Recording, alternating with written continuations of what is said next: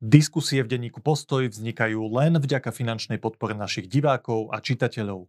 Prosím, pridajte sa k ním. Dávate nám tak možnosť slobodne tvoriť. Už vopred vám srdečne ďakujeme.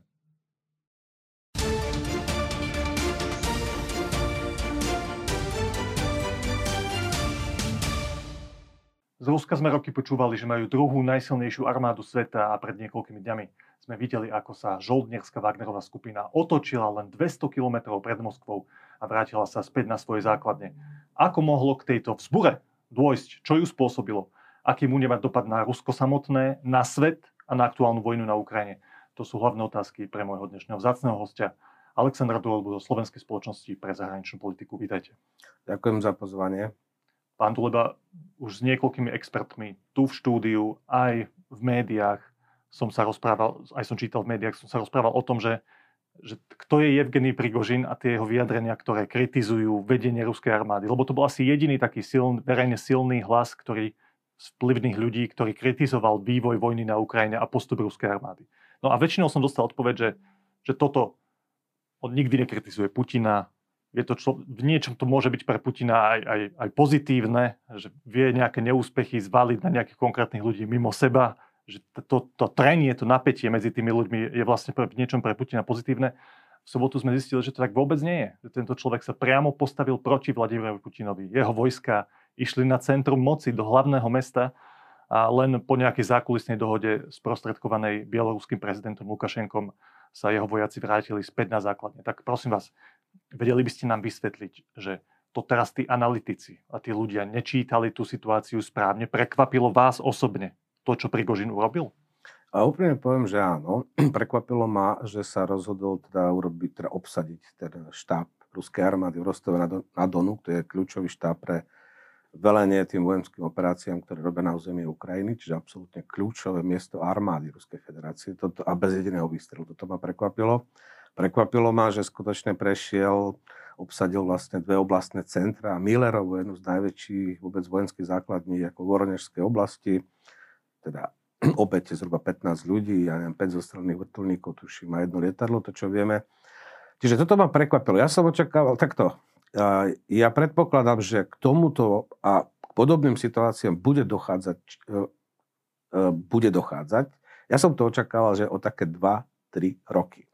Lebo zatiaľ, zatiaľ jednoducho ten režim, vlastne Putinov režim sa môže tváriť, že nič sa nedieje, máme na všetko, všetko funguje, sankcie nemajú ten dopad, ktorý by mali mať, ale proste tie výpočty, ktoré mi hovoria o tom, o udržateľnosti tejto vojny pre Rusko, to sú také 2-3 roky. Akože maximum. maximum. A to už s odretými ušami. Ja som očakával, že keď už toto bude jasné, ako pre, aj pre vplyvným Rus, teda Rusom, ktorým ide o majetké postavenie, takže vtedy začne dochádzať takýmto veciam. K tomu Prigožinovi. Nie, nie je to jediný človek, ktorý mal vplyv a postavenie a toto hovorí, lebo zase treba povedať, že on síce priamo Putina nekritizoval, ale on vyvrátil napríklad ako všetky argumenty, ktoré Putin, ako základné Putinové argumenty, ako dôvody pre začiatie tejto vojny. Prigožin toto urobil, čiže jednoducho on vyvrátil piliere, na čom stojí zdôvodnenie tejto vojny zo strany Putina. Takže to je veľká sila. To je, on ozvučil nový politický program pre Rusko. Hovoríte o vyjadrení z minulého týždňa? Uh, hovorím, ale nie len. Ešte chcem povedať, on, nie je to prvý príbeh takýto. Ako pri, Prigožin je druhý. Prvý bol strelkou Girkin. A pripomeňme si, to bol prvý tiež vlastne človek nasadený Rusmi, on sa k tomu aj potom samozrejme priznal, prvý minister obrany tzv. Donetskej ľudovej republiky vlastne v roku 2014 on velil tej operácii, keď tí zelení mužičkovia, tzv. dobrovoľníci, obsadzovali Slaviansk, Kramatorsk vtedy. No a tento, on sa stal tak populárnym, tento Strelkov, alias, teda Girkin alias Strelkov, že v podstate v 2016 roku ho museli proste úplne akože odstrániť niekde, uložiť zbavili ho týchto pozícií, nezabili ho. Čo sa, čo sa stalo mnohým iným. No, a, e, teda vplyvný bloger, ale to je podobný príbeh. Človek, ktorý už atakoval kvôli vojenským zásluhom a popularite, Putinovú popularitu, bol odsunutý a takisto od začiatku tejto vojny, on ešte 2-3 týždne pred začiatkom, pred 24. februárom 22 povedal, že Toto je nezmysel, šialenstvo s tým, čo teraz máme, aby my sme akože obsadili Ukrajinu. Toto bolo možné urobiť v roku 2014, teraz nedobijeme ani Charkov. Aj to citujem jeho slova, ktoré povedal tri týždne akože predtým. Je to vojenský stratég, rozumie teda vojne a je to proste akože zločinec. V podstate akože súd v Holandsku uznal vinným za zostrelenie toho lietadla malazijských aerolínií. Ale to chcem povedať, že Jednoducho to je podobný príbeh ako, ako Prigožin. Čiže takýto príbeh sme tu už mali. Prigožin nie je prvý. Ten Girkin, on vyletel v tých rebríčkoch popularity v Rusku sa začal atakovať Putina, potom bol odsunutý. Prigožin sa chcel stať tvárou vojny, ako zo strany Ruska. Je, tak on sa aj stal, on je dobyvateľ, alebo úvodzovka, oslobodzovateľ Bachmutu. Hej. To je jediný vlastne nejaký úspech, ktorý mala ruská zimná ofenzíva a že dobili Soledara Bachmut, je to vďaka Wagnerovcom a vďaka tomu, že proste on vymyslel ten systém, že využijeme trestancov, vyzbrojíme ich, budú mať šancu. On je sám sedel v base. Ako on je sám sa správa ako taký trestanec, ako taký ruský mafiozi, ktorí vedia, čo to znamená žiť pa paňatiam, ako oni hovoria. Aj to sú nepísané zákony. No a viete, čo sa stalo? Podľa mňa možno je to veľmi taká eh, v prípade toho Prigožina, on sa posunul do politickej roli, ale podľa mňa tam primárne bol jeho osobný záujem. Teda ambícia osobná, aj majetková, aj politická. No ale keď bolo jasné, že Putin sa v tom spore, hej, aj po Bachmute, keď on vlastne akože priniesol akože víťaz od Bachmutu, uh, on dal prednosť Šojgovi. Hej, a vtedy sa, bolo to jasné, to bolo pred tromi týždňami, keď uh, vydal ten dekret, ktorým vlastne dal ako povinnosť všetkým E, príslušníkom tzv. Teda tých súkromných armád, ktorých je viac ako 20 už v Rusku, aby, že musia podpísať kontrakty s ministerstvom obrany. No a vtedy vlastne Prigožin pochopil, že Putin jednoducho, ako Rusi hovoria, alebo títo, v tejto hantírke kinul. Akože ho proste uh, odhodil. Počkajte, pán Dlov, skúsme sa ešte k tomu, čo hovoríte, že no. opísať tie bezprostredné dôvody, prečo teraz k tomuto pochodu tých vojsk došlo. No. Jeden je aj tento, ktorý ste spomenuli. A to je kľúčový. Takto, že Prigožin ja si, nechcel ja podriadiť svoje vojska pod oficiálne armádne on, velenie. To je v zásade ten, ten dôvod, podľa nie, vás. išlo o to, on by ich podriadil, keby Putin vymení Šojgu a dá tam jeho. Hej, toto bolo proste, to bola jeho osobná ambícia, ktorá zostala nenaplnená. A on už pochopil, že keď teraz príde vlastne mu roz, keď podpíšu tí jeho vojaci a tie kontrakty s ministerstvom obrany vlastne stratí v podstate tú svoju sílu. Hej? Lebo tá armáda, jeho súkromná armáda, to bola jeho sila. Však viete, on si tam chodil, keď chcel išiel dobývať Bachmut, nech, rozhodol sa, že už teda dobil a hoci ho nedobil, ale ja teda ako, akože ho dobil, stiahol sa. Hej. Čiže viete, tako, že tu máte oficiálnu armádu, ktorá nasadené jednotky a teraz súkromné armády si. Keď chcú, tak bojujú, keď nechcú, nebojujú. Čiže samozrejme, že to akože vyvoláva. Viete, Putina dobieha ten jeho systém, ktorý on sám vymyslel. Ten systém spočíva v trhu tajných služieb a trhu armád. Čiže diktátor, ktorý dosť zasiahol do súkromného vlastníctva majetku v ekonomickom trhu, tak ako pochopil, že trhy fungujú. Lebo tie služby sa potom vzájomne kontrolujú. No ale tento trh so súkromnými armádami sa mu vymkol z rúk. Sa mu vymkol z rúk, čiže trh, systém začal zlyhávať. To, čo sme videli v sobotu, je jasný dôkaz o tom, že systém, tak ako bol vymyslený Putinom, začína zlyhávať. Primárny dôvod Prigožina nebolo ísť dosadiť Putina. Nie, on chcel byť možno minister obrany, možno, ja neviem, načelník generálneho štábu, alebo neviem čo. A on chcel teda vymeniť Šojgu, hej, to boli jeho podmienky, ktoré ozvučil. Dobre, ten jeho narratív, ktorý aj verejnosť možno vnímala čiastočne, že toto je ten hlavný dôvod, zopakujem ho, môže sa nám zdať z tých no, správ, čo sme videli, že pred x mesiacmi sa Aj. sťažoval Prigožin, že v Bachmute nedostáva muníciu, ktorú má potrebnú pre svoje žoldnerské vojska. Trošku zavádzal, Potom... pretože to bolo najlepšie zásobovaná akože jednotka Wagner, to bola pícha Putinovho režimu. Hej. To Dobre, bolo... to, je, to je jedna epizóda, druhá, spomeniem tri. Druhá epizóda bola tá, ktorú ste už povedali, že mali sa oficiálne, formálne zaradiť pod Ruské ministerstvo obrany. To znamená, že Prigožin by už nebol najvyšší šéf, aspoň z formálneho hľadiska, neformálny bol určite ďalej, Nej. ale formálne by boli pod ministerstvom obrany. A tretí dôvod bol, že pred dvoma týždňami, tuším, sa stiažovali, že nejakú jednotku tých Wagnerovcov ruská regulárna armáda ostrelovala a zomreli tam nejakí tí Wagnerovci. Áno, Neboli toto tie dôvody, ktoré dohnali uh, Prigožina k tomuto kroku? K tým stretom tam dochádzalo, veď poznáme ten uh, príbeh, keď vlastne oni zajali plukovníka veliteľa brigády, ako tí vlastne Wagnerovci. Niekoľko dní ho proste tam vypočúvali Oni ho proste prepustili, ako zbrali im vojakov, brali im vojenskú techniku, čiže v podstate chaos v armáde. Hej. Súkromná armáda si zajme veliteľa oficiálnej teda armády ako pluku a teraz akože vydiera a oni museli odozať nejaké BVPčka, nejaké, proste potrebovali sa dozbrojiť, tak s takýmto štýlom akože dozbrojovali. Chaos. Hej. To je absolútne akože rozklad armády ako vo vnútri. Ale znovu k tomu Prigožinovi. On ozvučil ten politický program, keď spochybnil Putinové argumenty a vtedy vyzval Putina. To bolo skutočne až teraz pred touto akciou. Predtým to bolo hlavne kritika Šojgu, Gerasimov, neschopní veliteľia, zle to celé organizujú a už stačilo, akože takto sa to ďalej pokračovať nemôže. Ale keď pochopil, že Putin dal tým dekrétom, ktorým zaviazal ako tých kontraktníkov podpísať tie zmluvy, sa priklonil definitívne na stranu Šojgu, on vedel, že mu ide o všetko. Jemu ide už v takomto prípade vlastne o život. Čiže on vymyslel tento plán, on odišiel, bo cestoval po regiónoch, on ozvučil tento program, ktorý poprel Putinové politické argumenty ako zdôvodnenie. Čiže on, sa, on ozvučil politický program ako alternatívu patriotov, ktorí chcú za to, aby režim zostal taký, aký zostal, majetky zostali rozdelené tak, ako, ako rozdelené, ale zároveň sú pripravení sa baviť s Ukrajinou o hraniciach z roku 91, o ukončení tejto vojny, ktorá vlastne nezmyselná pre Rusko. Toto je najdôležitejšie, čo ozvučil Prigožin a čo žije na internete, pretože keď mal Putin to stretnutie s tými vojenskými korešpondentmi, ktoré ste pred začatím akože spomínali, tak to bolo preto, lebo vlastne Prigožin ovládol ruský internet. Aj on sám má asi 15 telegram kanálov, veď on prevádzkoval tú troliu farmu. Prigožin nie len tak hoci kto v tom režime. On slúžil teda v tých zahraničných aktivitách, pokiaľ ide o dezinformačné aktivity Ruska, pokiaľ ide vlastne záujmy Ruska v Afrike, v Sýrii, veď to robil Prigožin. Súkromná armáda, hej, ktorú Putin s tým už nemáme, ale tak ako, ako už stačilo klamať. Ako všetci vieme, že s tým niečo majú a vidíme to. Hej? Čiže e, toto je diera, toto je oslabenie Putinovho režimu. Toto už Putin nez, nez, nezvládal zmanéžovať, tento konflikt. Podľa mňa on si zle rozdal karty.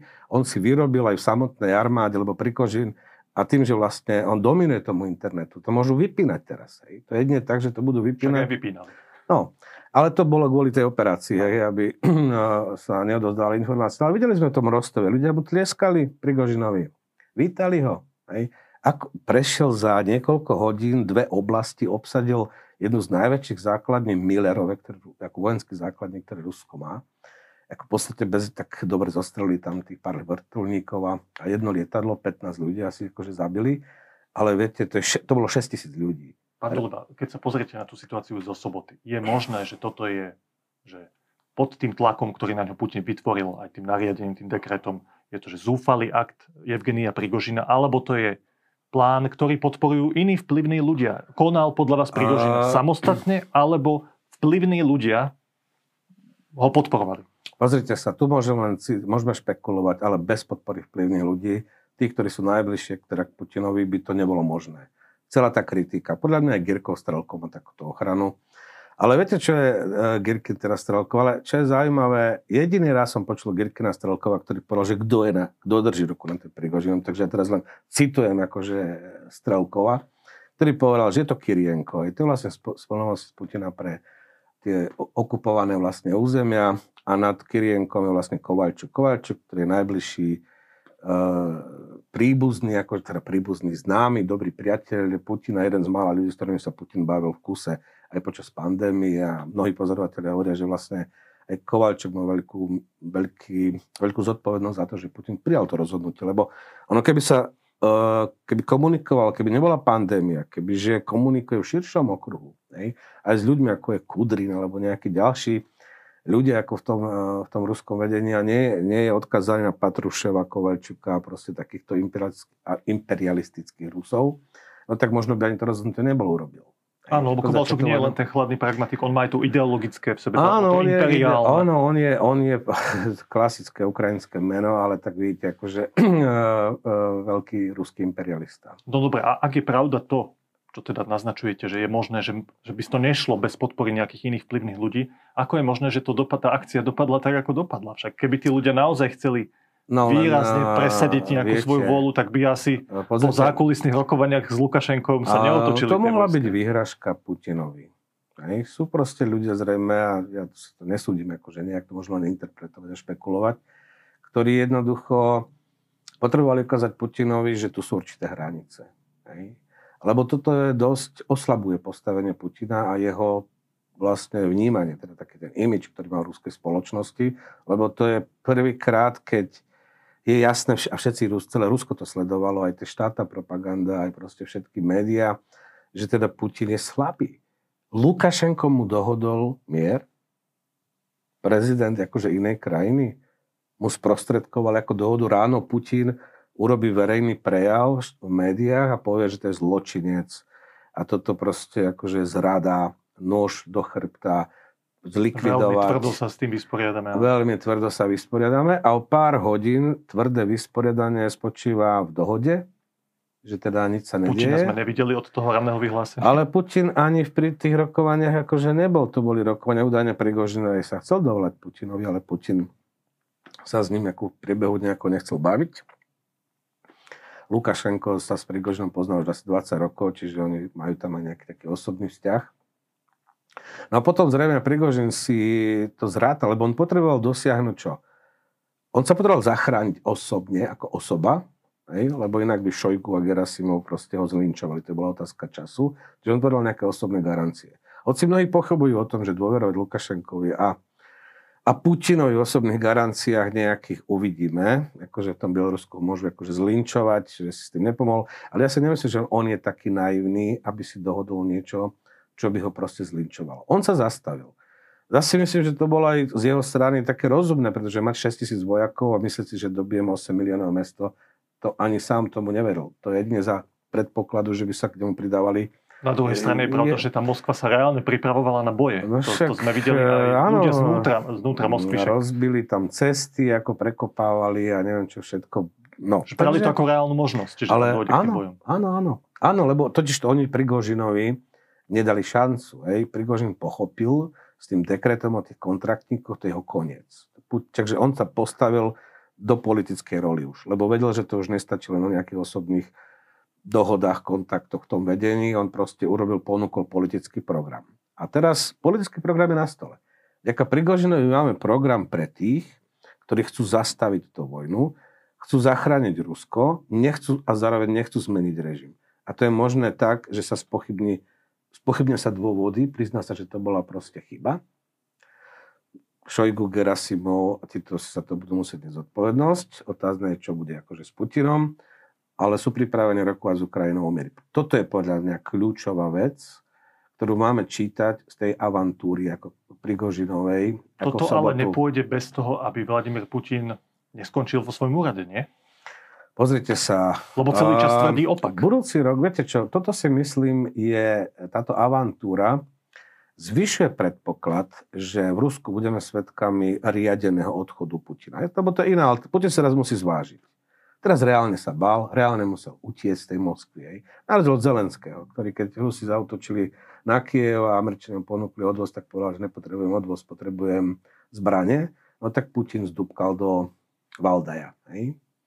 A nielen Putin, ako to, čo vlastne zaznamenali flight radar, ako tie lietadla, teda špeciálne vládne, tak minimálne prvý námestník vlády, akože ruskej, ďalší činovníci, ako kto Rus, všetci utekali z Moskvy.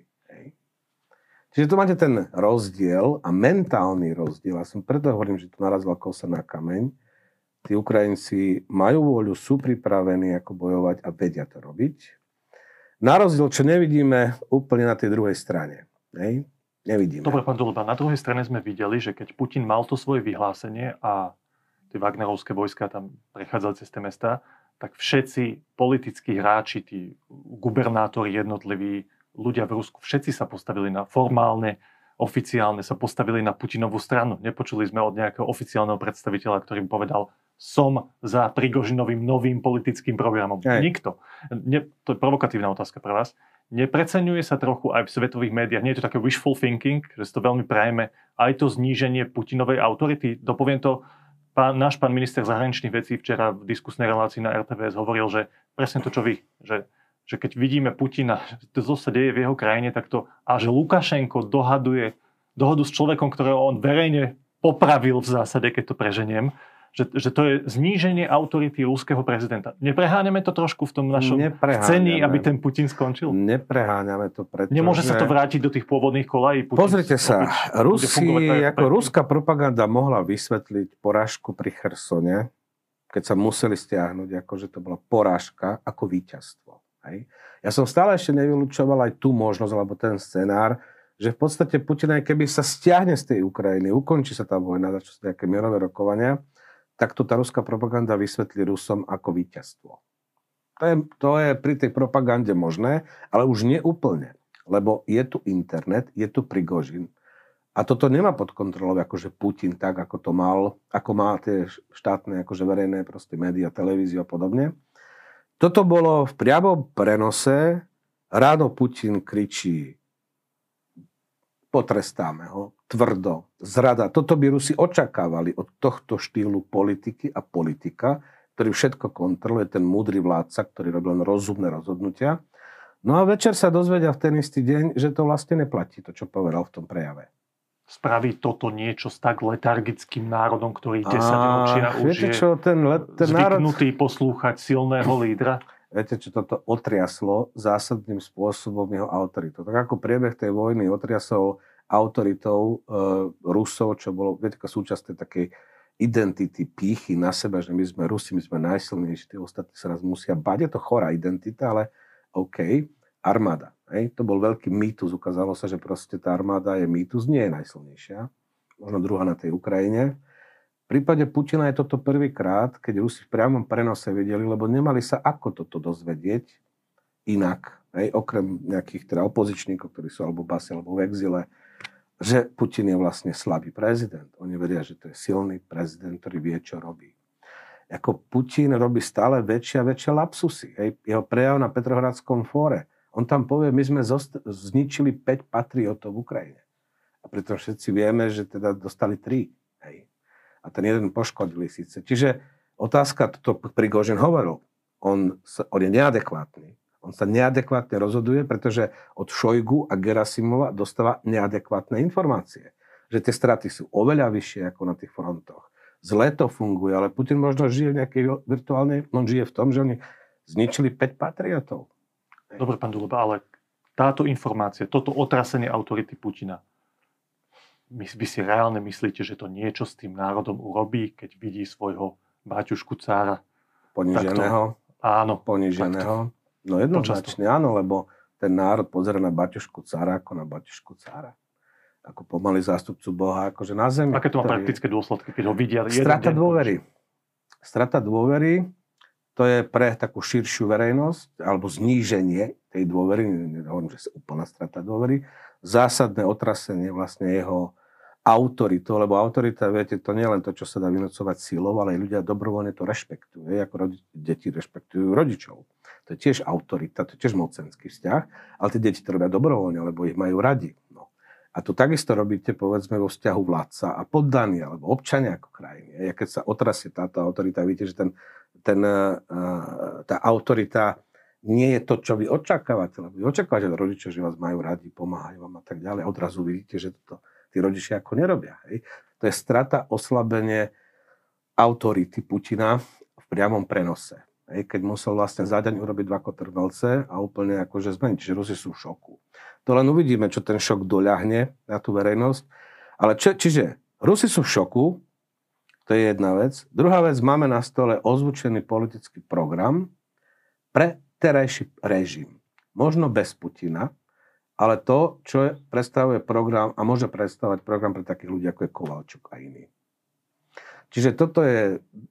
Takže pre širokú verejnosť to môže istá strata dôvery voči Putinovi a teraz pre ľudí, ktorí majú nejakú relevanciu z tých vyšších kruhov, No. To je čo, že otvorená cesta k nejakej alternatíve. Pozrite, pozrite sa, ja som hovoril, že ešte 2-3 roky majú na to, aby tú vojnu viedli. Budúci rok budú prezidentské voľby a ja nevylučujem, že po tejto avantúre sobotnejšej je v hre scenár riadeného odovzdania moci. To znamená, že miesto Putina tam príde niekto iný s Prigožinovým programom. Dobre. Jedna, jeden narratív, ktorý som zachytil aj od, od ľudí, aj v médiách, je, že čo sa vy tu tešíte, že nejaký Prigožin oslabil Putinovú autoritu. Však ten Putin tam minimálne drží nejaký poriadok. Keby sa tam ten Prigožin, zločinec, dostal do vedenia tejto krajiny, to by sme ešte, to by sme ešte ľutovali tie časy, keď tam bol Putin. Čo vy na to? Nesúhlasím, pretože všetko je o systéme. Systém vybudoval Putin. A systém, pretože je pod obrovským tlakom v dôsledku tejto jeho nešťastného rozhodnutia začať túto vojnu, zlyháva. Vymkina sa mu z rúk. To je jediné, a to je jedno, kto by tam bol, či by bol Putin alebo niekto iný, systém bude zlyhávať.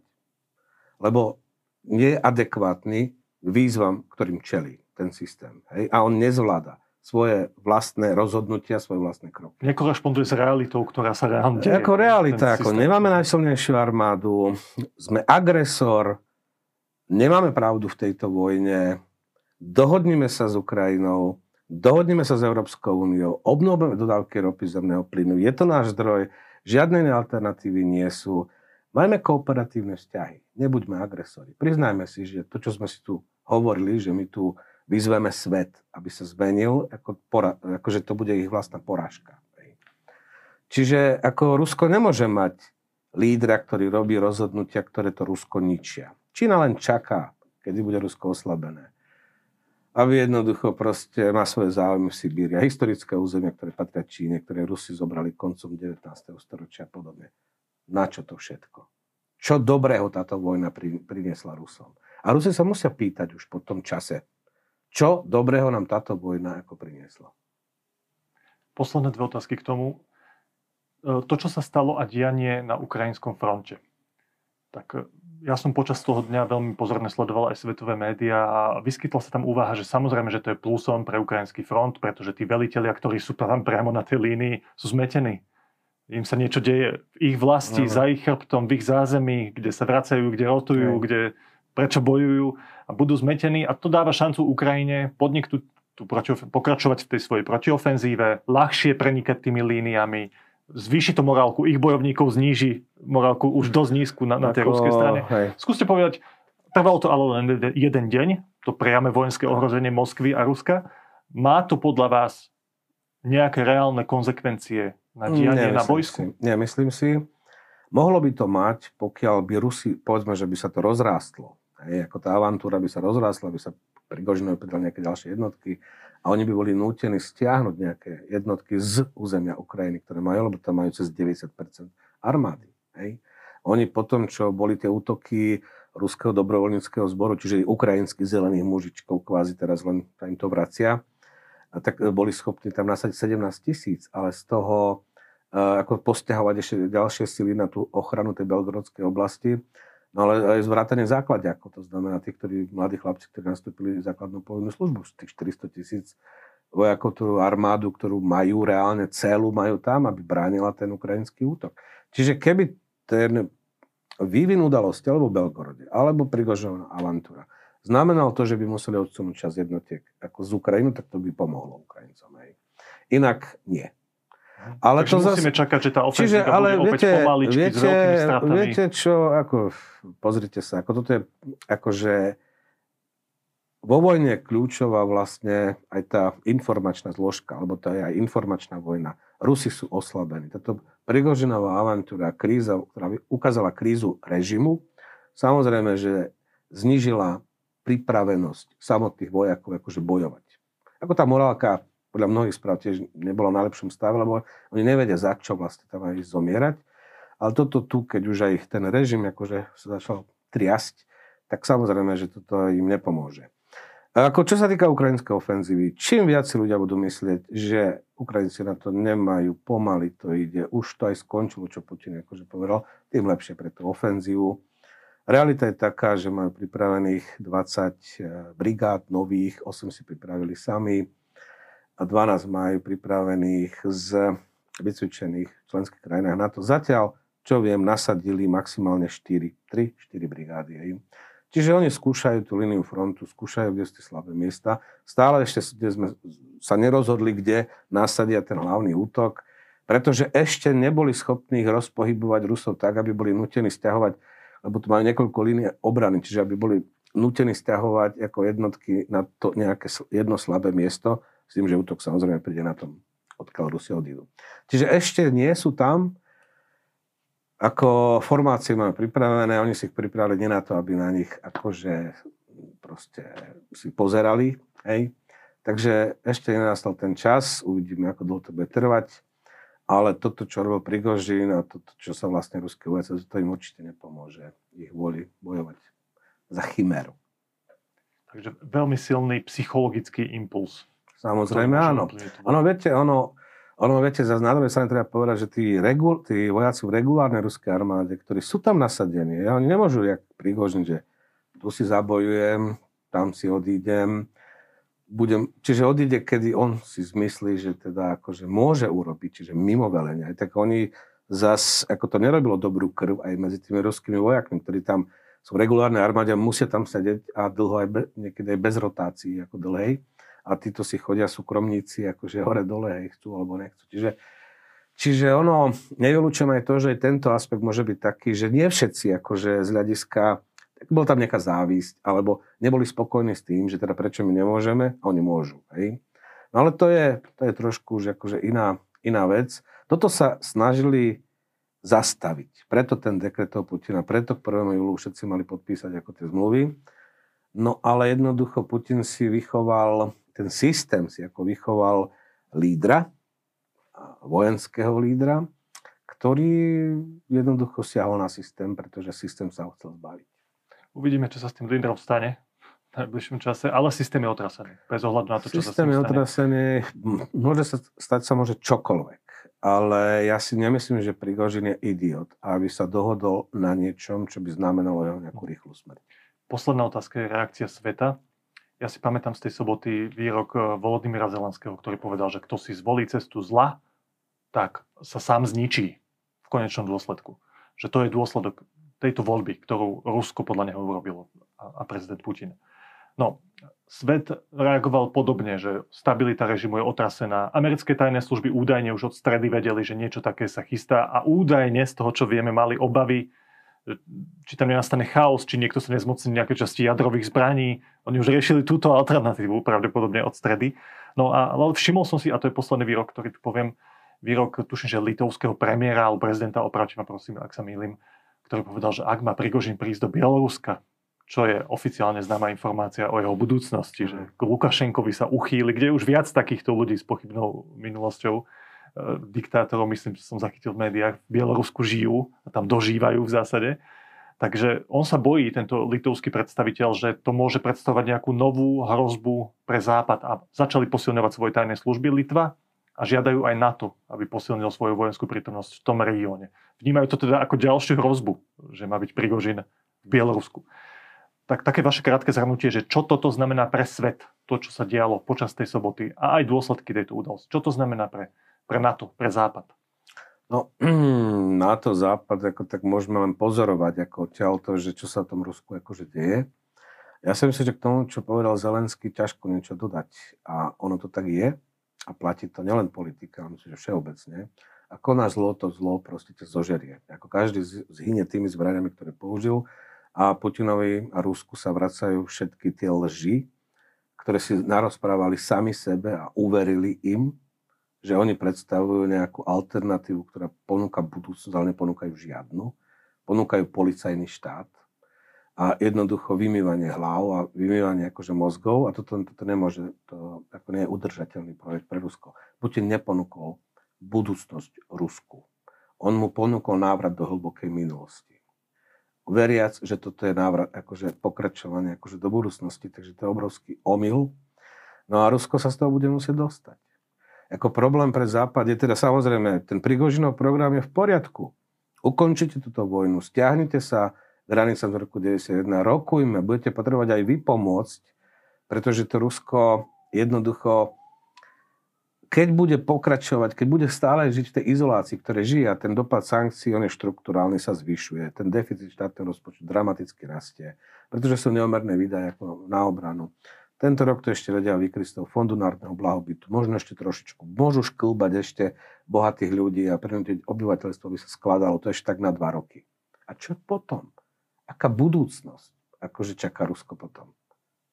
Žiadna. Ako Putin neponúka žiadnu. Prigožin ponúkol taktickú. Ukončíme tento nezmysel. Lebo tam on nič Rusku neprináša. Takže ako môžeme len pozorovať a myslím si, že čo bude jeden z dôvodov toho, čo sa stalo, že vlastne tí západní lídry pochopia, nemá zmysel tu čakať s nejakými dodávkami zbraní. A Rusko je kolos na hlinených nohách. Treba, aby sa toto ukončilo čím skôr. Tá armáda sa môže rozpadnúť a Prigožinova story je to príkladom, akože kedykoľvek tu nie. Ako celá tá vojna má presne opačný účinok, než od nej, čo od nej očakával ako nielen Ukrajina, ten vojak prvý, ktorý na začiatku vojny povedal, že ruská vojnová loď, choď. Hej, to je ten, ten príbeh. Na tom hádžem ostrova. Áno, ale to sa učia všetci tí, ktorí mali nejaké ilúzie voči Rusku, táto vojna ich zbavuje týchto ilúzií o Rusku. A o Putinovom režime, nie o Rusku, o Putinovom režime, to chcem rozlišiť. Hej.